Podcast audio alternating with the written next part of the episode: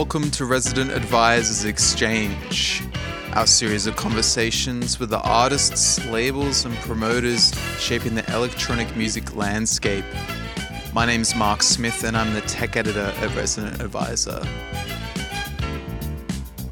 This week's exchange is recorded live at the Take Note conference in London, where RA's Stephen Titmus talked to legendary British DJ Norman Jay. His Good Times sound system changed the face of Notting Hill Carnival, and he was a key presence at Kiss FM, which is arguably the most important pirate radio station of all time. He went on to start the Talkin' Loud label with Gilles Peterson, and has even been awarded an MBE by the British monarchy for his services to music.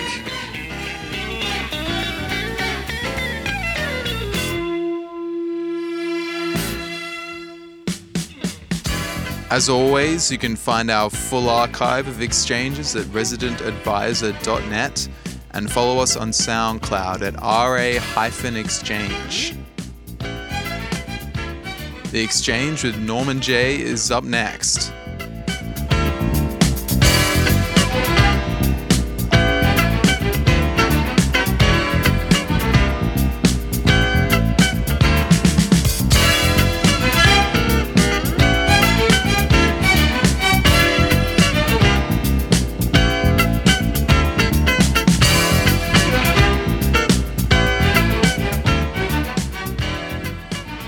Okay, well, thank you all for joining us here today. Uh, take note, this is the last uh, discussion of the day. I'm Stephen Titmus, and I'm a staff writer at Resident Advisor. And I'm here with Norman Jay. And if you don't know Norman Jay, this man is London club culture personified. He's been doing it for 40 years, and from anything from Carnival to Kiss FM, Norman's been a driving force. And today we're going to dive into his storied career and hopefully give you guys some pearls of wisdom. So, ladies and gentlemen, please give it up for Norman Jay. So, Norman, I think a good place to start would be the start. When did you first become aware of DJing? Well, I've always been aware of DJs, but has to be said that I didn't really have, growing up as a, as a young kid in, in London in the 60s, didn't really have any club DJ icons. There were a few I'd, I'd heard of, but you know, um, for me, it was all about the music that was being played, not the person playing the music. That's something that kind of developed many years later. But I'm a, a clubbing kid of the 70s. I've been clubbing from the 70s, 80s, 90s, even now, still out there, still doing stuff. Um, and it's amazing to watch how the role of the DJ has kind of morphed into this kind of superstar thing where they're, they're almost fated. I mean, uh, when I began DJing, the losers and the geeks did the DJing. You know, you drew the short straw, which meant you couldn't enjoy the party, couldn't be part of it, couldn't chase the girls. Yeah, the loser always ended up playing the records. when did that start to change, do you think, uh, from becoming more of a, a figure that people looked up to? I, guess growing up, you know, I was a serial clubber an almost geeky record collector, serious collector of black music. I bought my first record when I was about eight or nine years old, and I've been buying and collecting and amassing music ever since. And then, you know, one goes through a period, and I'm sure some of the members of the audience have been the same, when you, you reach a kind of stage where uh, you're very narrow in your acceptance of music. And the great thing about getting older, becoming more mature about it, is that you, your music horizons and borders broaden and you kind of complete the circle. But yeah, as, as a teenager, I only liked the newest, latest music. Never looked back. Wasn't interested in what got played yesterday. I was only interested in what was coming out tomorrow. No, all of it is relevant and it all has its, its place in the scheme of things. So yeah, I I lo- still love and play a lot of old music, across all genres, because this old bastard has been around since the beginning of time. Was there at at the birth of disco, was there at the birth of hip hop, was there at the beginning of house, uh, was there at the beginning of drum and bass, and basically been there, done that. And I think it's worth saying, you say been there. You was literally there for a lot of these things. You know, you went to a block party in the 70s. Yeah, you, know, you, you know, can you tell us about some of those, I guess, pivotal club experiences in your life? Yeah. I guess from my peer group, some of you may or may not know the recent passing of um, the great David Mancuso. He was a few years older than me, but what he was doing or did in New York in, in those early days, a few years later, completely unknown and unrelated, my career was treading a similar path, doing my own parties, my own promotions, firstly in any space I could get, because even though I'm born, lived in England all my life, you know, I'm still old enough to remember a time when blacks really weren't welcomed into London clubs or any clubs in the country. You'd rock up at the door to be told, sorry, mate, not your night. And that was a regular and accepted occurrence in London through the 70s, 80s, and to much lesser extent in the 90s. You know, when you're faced with that kind of um, oppression and racism, you can take one or two paths, which one, you can be embittered and resentful about the whole thing, or you can use that experience to inspire you to go ahead and do your own thing, you know, not to be beaten by them or the system. And I chose the latter. Yeah, after I remember going to a club on my 21st birthday, being knocked back. And it was that moment I kind of had an epiphany. And I thought, well, I need to stop going to these places. I need to do my own thing. You know, I'm of the age where, you know, the whole punk rock celebration came about. You know, all my peer group of first generation punks who challenged the system, challenged the status quo. And I took that into the promotion of my parties. I thought, well, I'm going to do parties where anybody's welcome, anybody can come, uh, regardless of race, gender. You know, I had, I grew up, you know, as a black working class kid in Notting Hill. You know, my best friends were were white and Asian and Jewish, and uh, you know, I had friends, you know, who were gay, lesbian, and I made no distinction. So my parties were was about welcoming and celebrating all of that. It didn't matter who you were, where you came from, so long as you brought a smile and a good vibe, you were welcome at a Norman Jay party. Absolutely, and I think what's um, remarkable, uh, certainly about your early parties, were was the sound system culture. How you fused sound systems and you know soul and funk music. You know, maybe just tell tell people a little bit about your brother and how he started doing his thing and how that's that's just an interesting story. Well, it was great listening to um, one of your panelists from, goodness, from the sound system, who did all the, all the PAs. Is it David? anyway, Tony. Tony, yeah, Yeah. beg your pardon. Sorry, Tony's next door. Loved what Tony was saying um, about the, the evolution of, of, you know, the work he was doing with sound systems. And, uh, you know, I and my brother were doing it exactly the same thing, but on a much more micromanaged level. We simply didn't have the resources. So we would take old televisions, old radiograms, and recondition them and use them. You know, we, well, not so much me, my brother, my younger brother Joey's got sort of, he's a self trained sound engineer. Um, there wasn't anything electronic he couldn't fix and reuse. Um, I mean, looking at the speaker cabinets today, they cost thousands of pounds. It's the latest high tech. We would build our own using old wardrobes, bits of wood salvaged from wherever we could, beg borrowed steel, solder wires together, and we'd go into, you know, electronics component shops. You see these old boys in their brown overalls going, oh, can't do that. If you put that, that won't work. Yeah. Week in, week out, we used to defy those sort of blokes and prove them wrong, as every sound system operator of a certain age and generation knows. Nothing's impossible. It's if you've got the will and the mind to do it, you can achieve it. And uh, you and Joey built up that sound system to something that you know almost rivals some of the big reggae sounds as well. Uh, eventually, Well, it, it did. I mean, our sound system, for those of you who, who don't know, you can go away and Google it all later. And thanks to the, the wonders of YouTube, there's some semblance of our good time history is up on YouTube. But, you know, we were the first generation of DIY when it came to building sound systems, putting on parties. It was interesting to listen to some of your panelists saying, like, today's requirement, you've got to have a publicist, you've got to have this, you've got to have that. We did it all ourselves because when we did it, we actually wrote the rule book. There was no rule book when we did it. So we made it up as we went along. Obviously, different time, different climate. But yeah, we built our own sound system using reconditioned decks, uh, reconditioned amplifiers, because we simply didn't have the money or the resources to do it, because all my money went on fanatically buying records.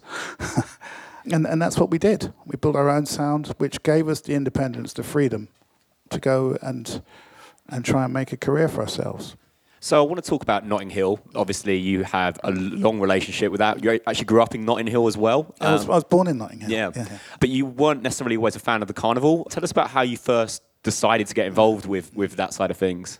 Well, carnival for me started when I used to be forced to go there. You know, didn't really get carnival in the beginning. It was something the old folks from from the old country went to. But as soon as I became a teenager, it kind of drifted in because a few sound systems were there, and that's what appealed and gave me a sense of purpose when I saw them. I thought, yeah, one day that's going to be me. One day that's going to be us, good times. And it inspired my brother as well. So he built his sound system in the snow, in the rain. You know, what kids would do that today?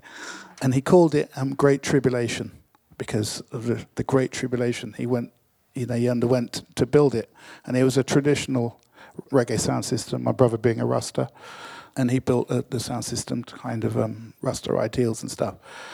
And me being a serial party person who went to a lot of the, the you know the then very hip and trendy jazz funk and soul clubs and gay discos and Studio 54 and Paradise Garage. You know, I wanted to use a sound system that reflected that.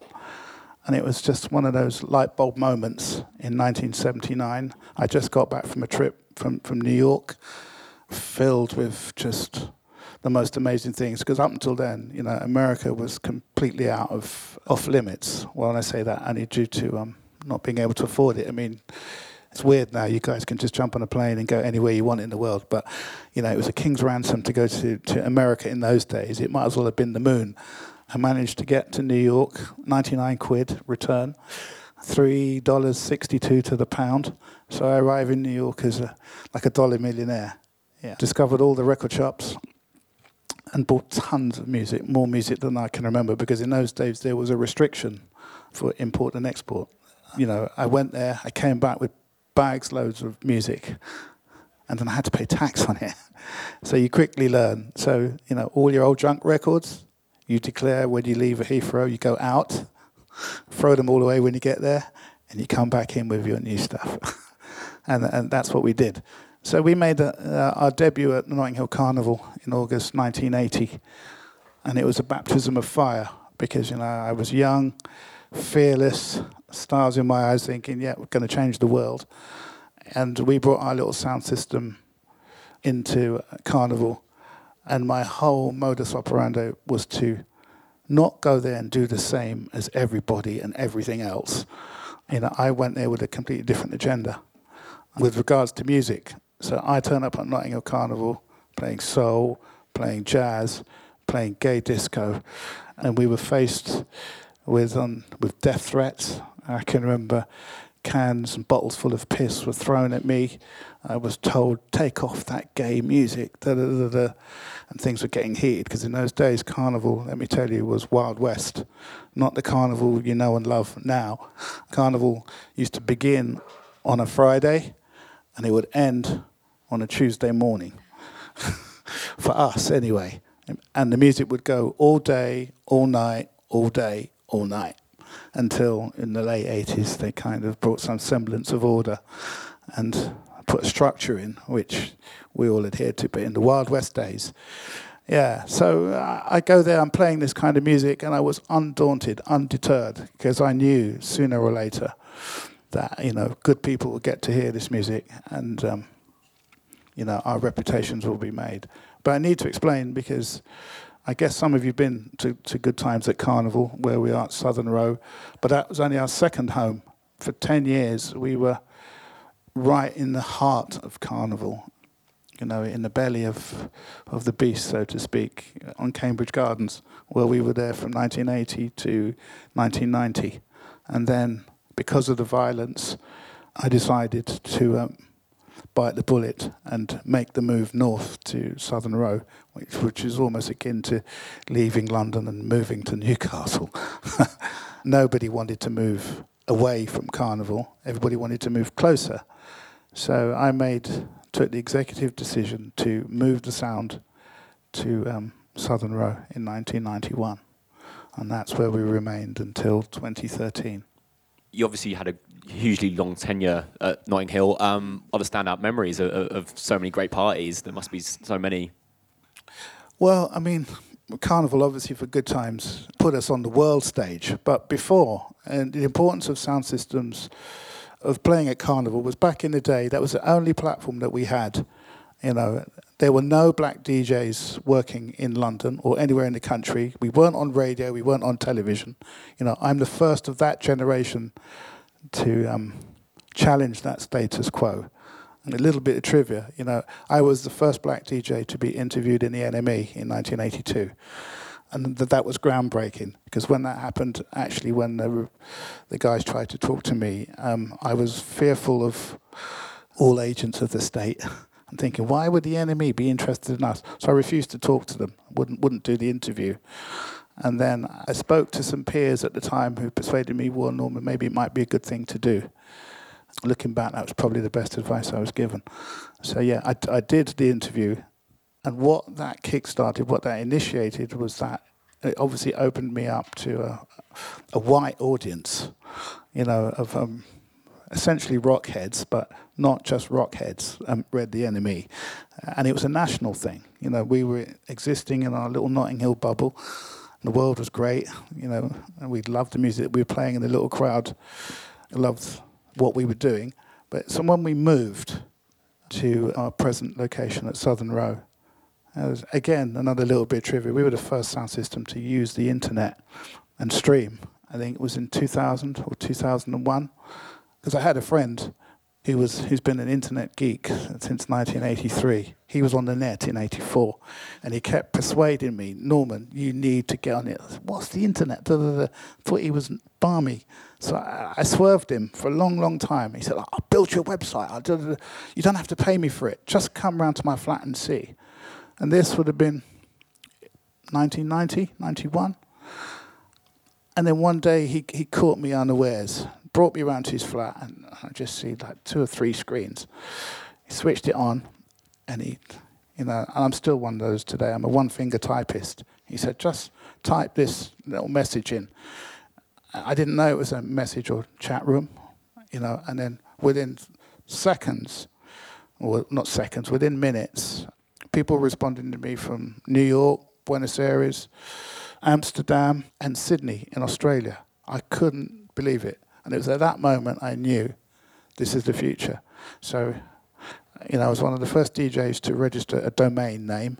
He did all of that for me, you know, so I still didn't have a clue what I was doing. But even then, I, I realized the importance. And the following year, he got BT to dig and put a cable in. So, uh, you know, because I didn't understand about broadband speeds and all, all of this stuff, I still don't. But I gave him his head and let him do it because I knew this this was the future. So Norman Jay also invented mm. DJ streaming as well. Yeah. Nice, yeah. nice one. well, all I can say, not now, but we went through a period for about 20 odd years where we were the industry leaders. We did everything first. I know it's a big claim to make, but those claims can be backed up and substantiated thanks to the internet. We did a lot of things first you know, I know for a fact that we were the first sound system to break with the with the reggae tradition of using one table. You know, I had my first Technics in 1983. Took me a year to save up for one, and about six months to save up for the second one. And we used Technics, and I was really into the idea of continuous music. You know, years of going to America, going to New York, watching the, the street DJs cutting and scratching. And this was a new art form. And I'm thinking, this is great because back in England we still had the smashy and nicey way of talking and presenting and all of that cheesy nonsense. And I, I go to New York I go to Brooklyn, I go to the Bronx, you know, and I'm watching all of this stuff, and instantly, you know, that's the future, you know. It's great um, because you know on those travels, you know, I met up with them. We're still friends today with a few of the, the icons in hip hop, like Afrika Bambaataa. With few exceptions, all the, the big house DJs in the 90s Tony Humphries, David Morales, I could name drop Louie Vega. You know, Louie Vega used to stand in the crowd at my night at Dingwalls, and I remember stopping the music, pulling him out of the crowd, and going, stopping the music, and going, this guy is going to be absolutely massive because I was playing his first ever track, and within three years, the world discovered the Masters at Work, like Kenny and Louie. That's amazing. Mm. Out of all of the many, many club experiences you've had, I've, it seems like such an obvious question, but for someone who's experienced so much, it seems good. What is the best club you've ever been to? What, as a DJ or as a punter? I mean, either. Uh, yeah, yeah. yeah. Um, I think as a punter, uh, on many levels, a lot of people make that, that claim, but I used to go to the Paradise Garage a lot. I've got a cousin, a New Yorker cousin, who now lives in England. A few of the kids on the on the UK house scene know him as Terry, the native New Yorker. That was his nickname. And I had a few friends here. One of them was involved in starting up the Ministry of Sound, Justin Berkmann. Well, they, we were like a little um, New York, London brat pack at the end of the 80s. And that in that brat pack was um, Judge Jules, who was a lifelong friend of mine, um, Justin Berkmann, who went on to build and open the Ministry of Sound, and a few other guys. And Justin was a member, as my cousin was, was a member. And because of our London accents, we were always able to jump the queue and go in to um, listen to Larry Levan in the Paradise Garage. And I loved it, not just for the music, because the weird thing was I had a lot of the music he was playing, but it was down to the sound system culture. You know, it's just the way that the sound could be panned around, and Larry or his sound engineer would be manipulating the sound around the club. It's absolutely incredible. This was like a 98% gay night. We're the only straight kids in there. You know, long before house music became sort of mainstream white, it was black, Hispanic, gay for years.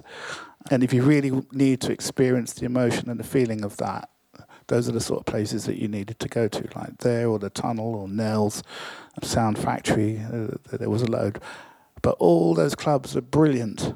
But I still maintain the best clubbing experience is found right here in the UK.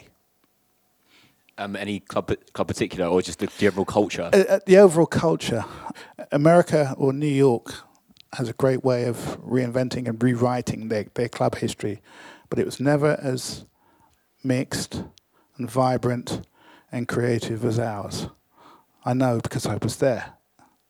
Yeah, absolutely. Uh, one club that I know that's been really important to you, and perhaps not that many people in this room might know of, is, is Crackers, which you once said was like the Paradise Garage of, of yeah, of, of yeah, London. It, it, was. But again, on a micro, on a, on a, on a much more micro level, this club used to stand at the top end of um, Wardour Street in London uh, many years ago. I think what's the guy from Yorkshire with the long hair who's always got Stringfellow. Stringfellow. Yeah. Peter Stringfellow bought the building and turned it into whatever he turned it into.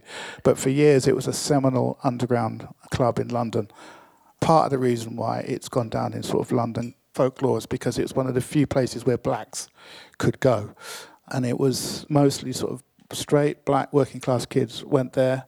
A few black lesbians would go there but the coolest cutting edge people who were making things happen in London went there. A lot of fashion designers, a lot of um, art and film creatives would be there, firstly on a Wednesday night, then on a Sunday.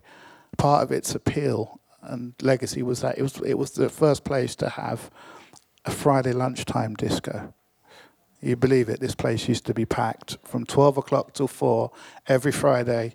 You know, all my mates bunking off college, bunking off school, it was young. It's like a teenage disco, but the DJ there, George Power, would play the same cutting edge music that he'd played to the older crowds, you know, on a Sunday or on a Tuesday. But on a Friday lunchtime, you'd go out there and you, you know you'd sweat.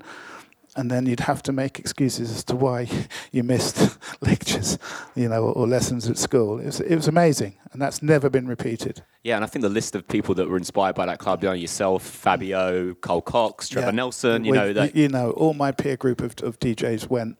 The legendary Paul Anderson used to DJ there when he was only 15. He wasn't even old enough to get in the club, but you know, at that time he was ranked as one of the best disco dancers in, in London on that scene. There were a few Terry Farley from Boys Own, Paul Oakenfold. It was such a small um, scene. You knew everybody. It's not like today's clubland. You can stand in a club and you don't know anybody. But it, it was part of an underground movement.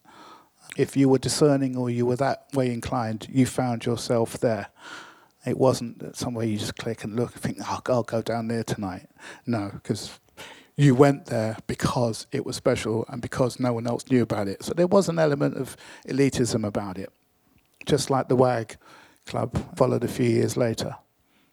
Absolutely. And I, think you would have a really interesting perspective on this because you've seen so many genres coming through. What do you feel have been the big turning points in like London's club culture? You know, house music coming through, things like drum and bass, UK garage. You know, what do you sort of feel that are the ones that have really switched things up? The one thing that not many people have picked on, but this is actually true. The one thing that London had from the early 80s was a burgeoning and then a thriving pirate radio network. Very few countries in the world allow anybody to use TV stations or to use radio stations. I think in America, there's it's a capital sentence. Same in Australia, it's life imprisonment. For think about it. You know, when you watch these old films of that, when there's a revolution in a country or insurrection, what's the first place they take over? The radio station or the TV station, the means of mass communication.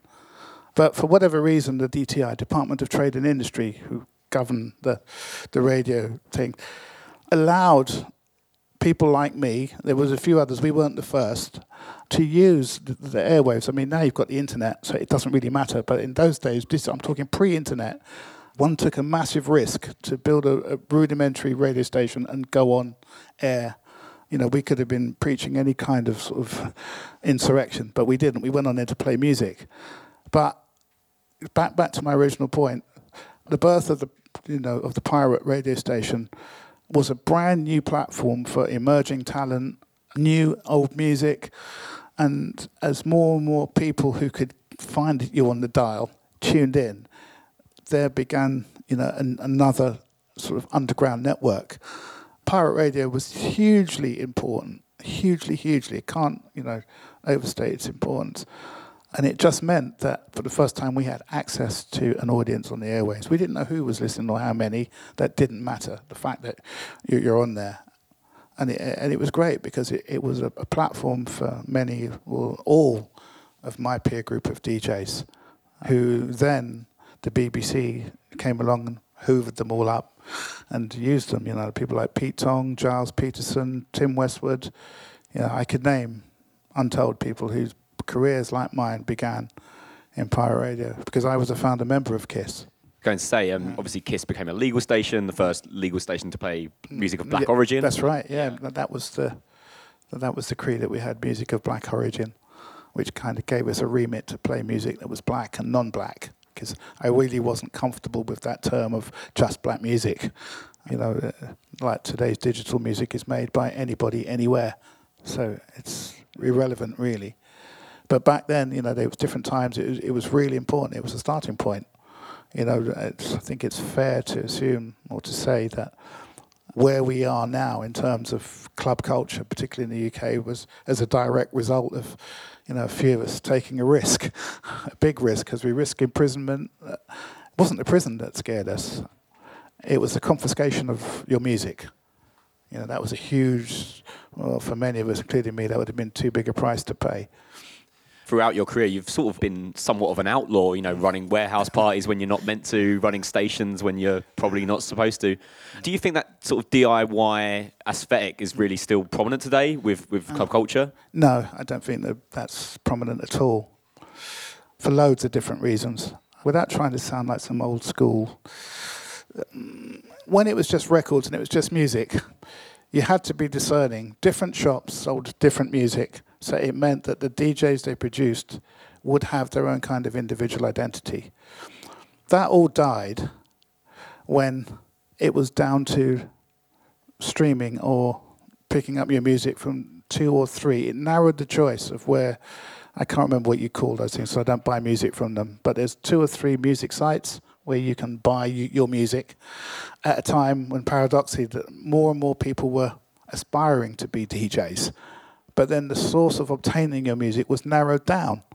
So in a sense, all the DJs kind of sounded the same, whether they knew it or liked it or not, because there was only a limited or controlled amount of sources where they could get the music.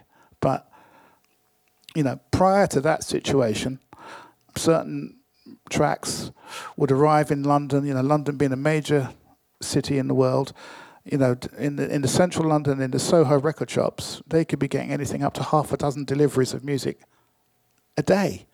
And if you went out to the provinces or, or the areas where they only get one delivery a week, uh, and it depended, you know, who was importing the music from where. So, you know, in terms of house music, you know, London was the first place outside of America to get house music, but actually London was the last place to properly and fully acknowledge it. Where in the regions, and particularly in, in Sheffield, Nottingham, I remember, Manchester, they were already onto house music long before London was. Why did it take such a long time to take off? I guess you was part of the problem, yeah, running, was, running I, the Rare Groove. Yes, I was part of the problem, I guess. But privately, no, I was always into house because I can remember when the house music tour, the Tracks tour came in 87 with Farley Jack Master Funk and all of those. They did a show in Leicester Square, London. I think if 100 people showed up in that venue, when I went on the road with them, went to Nottingham, sold out 800 people. Went to Manchester Hacienda, it's a couple of thousand people. So the North had about a year's head start on London before we finally got it. And what made London get it? Pirate radio. Yeah, yeah pirate radio and the warehouse party culture. Before the North had it, we were already doing it. I know because I did them. And a lot of the people who went on to run the biggest parties, illegal parties, you know, the M25s and all those raves, they were all dancing in front of my DJ booth. And that's how I got to know them because in the earliest rave parties, the sound system they used was Good Times. Even in Shoom, I don't know how many of you are familiar with Shoom, London's preeminent first acid house club, um, DJ'd by Danny Rampling and the late great Colin Faver. You can always Google these names, and the history will become apparent. The sound system in Shoom was Good Times. Was that an interesting thing to see this mm. kind of whole new way of clubbing. You know, like ecstasy comes on the scene. Yeah. People start wearing all these hippie clothes. Yeah, was that as a stylish well, soul boy? I, I, I, got to attribute that infamous or, f- or famous quote to Terry Farley when he said in my film documentary years ago, "Drugs changed everything." Which you know, someone who doesn't do drugs never did, and lifelong teetotaler. The irony is, I've kind of made a career out of, you know, the music in the drug culture. Because let's face it, you know, club music would not work unless people took drugs. Simply doesn't. A fairly uncontroversial point, I guess. No, but, but true. yeah, I mean, yeah. Tr- true. Yeah. Let's like just zoom forward yeah. about 30 years quickly because you made this great status at Notting Hill Carnival, you know, made it a world famous event, a big mm. part of it, but you eventually left there. I just want to talk about the decision to actually leave Notting Hill Carnival, Good Time Sound System. Well, yeah, it was a sad decision when I was playing the closing tracks at our final carnival in August 2013. But I already knew about three, possibly four years before that, that the whole area was going to be up for redevelopment. And um, I just couldn't come to an arrangement with the local council, the carnival operators, and essentially the police as to where we could be rehoused we were already in the biggest and best spot there, as far as I was concerned. And if I couldn't find anywhere that was suitable, then I would walk away from it. It was one of the most difficult decisions I've ever had to make on that particular day because I can remember it vividly. At the end, about 10 minutes past seven on the last day, on the Monday, there was probably 10, 12,000 people going mad, giving us, you know, a standing ovation at the end. And I can remember on the mic going, yeah, thanks again, everybody. Th- thanks for coming. Hope we've made a difference. We'll see you next year. It's probably one of the biggest lies I've ever told because I knew we weren't coming back. But, I, you know, one never says never. But even now, circumstances mean that we couldn't come back there even if we wanted to. They've redeveloped the site.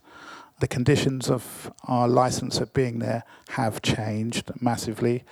But what not a lot of people know is that I used to personally stand the cost of putting good times at Carnival every year, which was a huge amount of money because I had this overwhelmingly strong belief in maintaining a sound system culture. I felt I owed it because this was the, the culture that gave me my start. You know, I didn't start in clubs, I didn't start on the radio. The only platform that a lot of us had back in those days was to the two days to play at Carnival. So I felt I owed the event something. You know, Carnival's free, still the only free event in the country that gets even more people than Glastonbury. But you know, it's an event you know I've loved, I still love dearly. Been there so long, watched the crowds grow up, watched the crowds change. I watch people come there with their kids. I even see people come there with their grandkids. It's amazing, really special, never to be repeated. So uh, yeah, we, we couldn't go back there even if we wanted to. Do you think the event still has a viable future, or do you think it's just going to change? It has to change in order for it to survive. But you know, saying that, there's an awful lot of people out there that confuse what carnival is or what it's all about. For many people, carnival is good times. no mention of the floats, no mention of the, the cultural relativity of, of the whole event. For most who come there, you know, we were a one-stop destination. You come to good times. You see all your friends there. You get the best atmosphere, get the best music, get the best girls, best food, and some cynics and observers of carnival have suggested that there's two carnivals. There's the black carnival at the south end at, at Colville, and then there's the white carnival around Norman's. Now that really used to irritate me, really used to irk me. But, you know, we had an unblemished record there for 30 years. Not one incident. We get the best crowds of people from all over the world. It's hugely international, and I think it's a fairer reflection of what London is today. There are some hardliner cynics within it who just I wish they'd just fuck off and die. Really, you know, they've been around. They've been around too long. It's not our carnival anymore. Well, actually, it never was your carnival. It's an event that has a life, and the life of it is the people who come, and it, it's open to all. And that's why my music policy used to reflect that. You know, I play white records, I play rock records, I play whatever I think or I know my crowd likes it's obviously underpinned by the black Afro Caribbean experience in England. But like I said, you know, I have Jewish friends, I have middle class friends, I have Asian friends, I have friends straight, gay. And that's what London is to me, and that's what is good times. If you listen to that record by Chic, the lyrics for that will explain exactly where my head's at and still is at. And um, obviously, Notting Hill is changing, there's gentrification, but one part of this whole problem is the government, really. You know, do you think the current government really supports electronic music and dance music in the way it should do? No, they don't. And then why should they?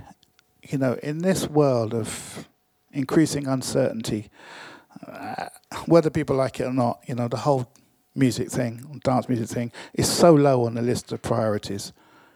You know, we've got people fleeing the African continent, dying in the Mediterranean. you know, we got thousands, hundreds of thousands of refugees, homeless, stateless, hungry. I don't think you can put electronic music into that. But saying that, you know, the dance music or the electronic music industry can play a bigger role to help. You know, music is a great healer. You know, music has done more than any politician has ever done or could do when it comes to, you know, uniting people. You know, music's a language that no matter what language you speak, you understand. I know as a DJ who's thankfully been able to play all over the world. You know, I was really lucky and grateful. You know, I got what um, I call my Olympic rings many years ago. You know, playing on all five continents. You know, I DJed as a black DJ from England in places where angels fear to tread. You know, I was the, the first black DJ to come from this country and play behind the old Iron Curtain in the 80s, to play in communist Czechoslovakia, communist East Germany, Romania, and I'm talking, you know, a long time ago. But the crowds that I played to there loved the music, even though we didn't speak the same language. Fantastic. And of course, Good Times continues. You know, you moved it to East London now. What do you think the future holds for the, the Good Times sound system? Well, I think the future's bright for Good Times because Good Times, I don't think now we'll look for a permanent home. Our permanent home is in London. And wherever we find ourselves in London, I hope good people of London come and find us and, and support us. We're looking to stay in East London and do an event there next year. And I'm already talking to people to help me bring some of that authentic Caribbean experience. We want to bring the dancers there. We want to bring the costumes there. We want to bring maybe a float or two there. We want to bring our food there. But most importantly, we want to make it free because that's the essence of carnival. If we can do an event in East London where we can get someone else to pay for it, hopefully it will be free. Well, that would be fantastic. Mm. So, does anyone have any questions for Norman Jay? I know you said that you made your own decks and like reconditioned them, but yeah. of the ones that, if you used any that you didn't recondition, what was your favourite decks that you used and why? Um, Technics, I guess. Yeah, because when I was able to afford the first Technics, obviously years later they became much cheaper and affordable, and they became an industry standard. But when we started with Good Times, buying a turntable was like buying a car, brand new. You know, I had to save up. You know, I was unemployed, had no job. It took about nine months of dull money to pay for a Technics, and even then we couldn't get a pair. We just bought one. And then within a year, or just over, we had two. And it opened up a whole world of possibilities. I learned to mix when before I just used to play and talk. And it just opened up a whole new world of possibilities of being able to play continuous music, which meant I talked less. But I still do talk. I used to, and I still do. I will only speak on a microphone on my own events there's no real need to be on a microphone talking to people when you've got music playing because it's all right for you and the fairer sex and the women because women can multitask blokes can't scientifically proven so you're either dancing to the music or you're listening to someone prattling on on the mic so keep the mic off keep the music constant you only need a mic to fill in the space if something's not happening you know if you've got you're working a room and the room's not happening, pull the plug out. You'll soon grab everyone's attention. Stop the music, then you start again. You know, some of the power cuts at good times were deliberate. Just refocuses everybody instantly. Having such a vast experience in the music industry, what are you looking forward to in 2017?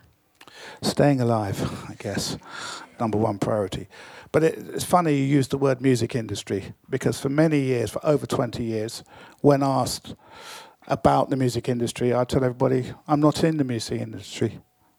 I have no interest in the music industry. I'm in the entertainment business. I merely use music as a form of that entertainment. Even though in, in, in the beginning, um, my notoriety led to me um, gaining a position of you know, working within the music industry. I think I, fair to say, I spent five years in the music business or industry, which up until that point I'd always um, resisted because I saw the, the music establishment as the enemy, as the oppressor. And then I was headhunted, which is the only way to get into it. I was headhunted by the president of Polygram in America to um, come and work for uh, Polygram group of companies in the UK, which is Island Records, Mercury Records, and a, a few others. And at that time, and I'm talking when I took that job, it was in 1989, I was the most senior black A&R man in the country then, equivalent to, you know, all the senior A&R men of other labels in this country. So I know from first-hand experience, and it was great to sit here earlier on and listen to how today's young aspiring record companies and record labels work. And I listened with interest on, on how it, things have changed, but then they haven't changed. I was like the kingmaker, you know, senior A&R man. I started a, a record label with um, my great friend still, Gilles Peterson. We started a record label called Talking Loud. And when we were headhunted to go and run this label, we were just a couple of DJs and running a pirate radio station. We had no clue about you know how record companies worked. So we were given a budget, and what we did was we signed our friends. We signed all our mates, put them in the studio, and let them come up with something. And they did, thankfully for us. I spent five years as a senior A&R man and realized I didn't want to be the head of the company because prior to coming there with all my years of experience, particularly of black music, since I was born, I found myself in an environment where all the things that I'd learned and understood organically were being challenged.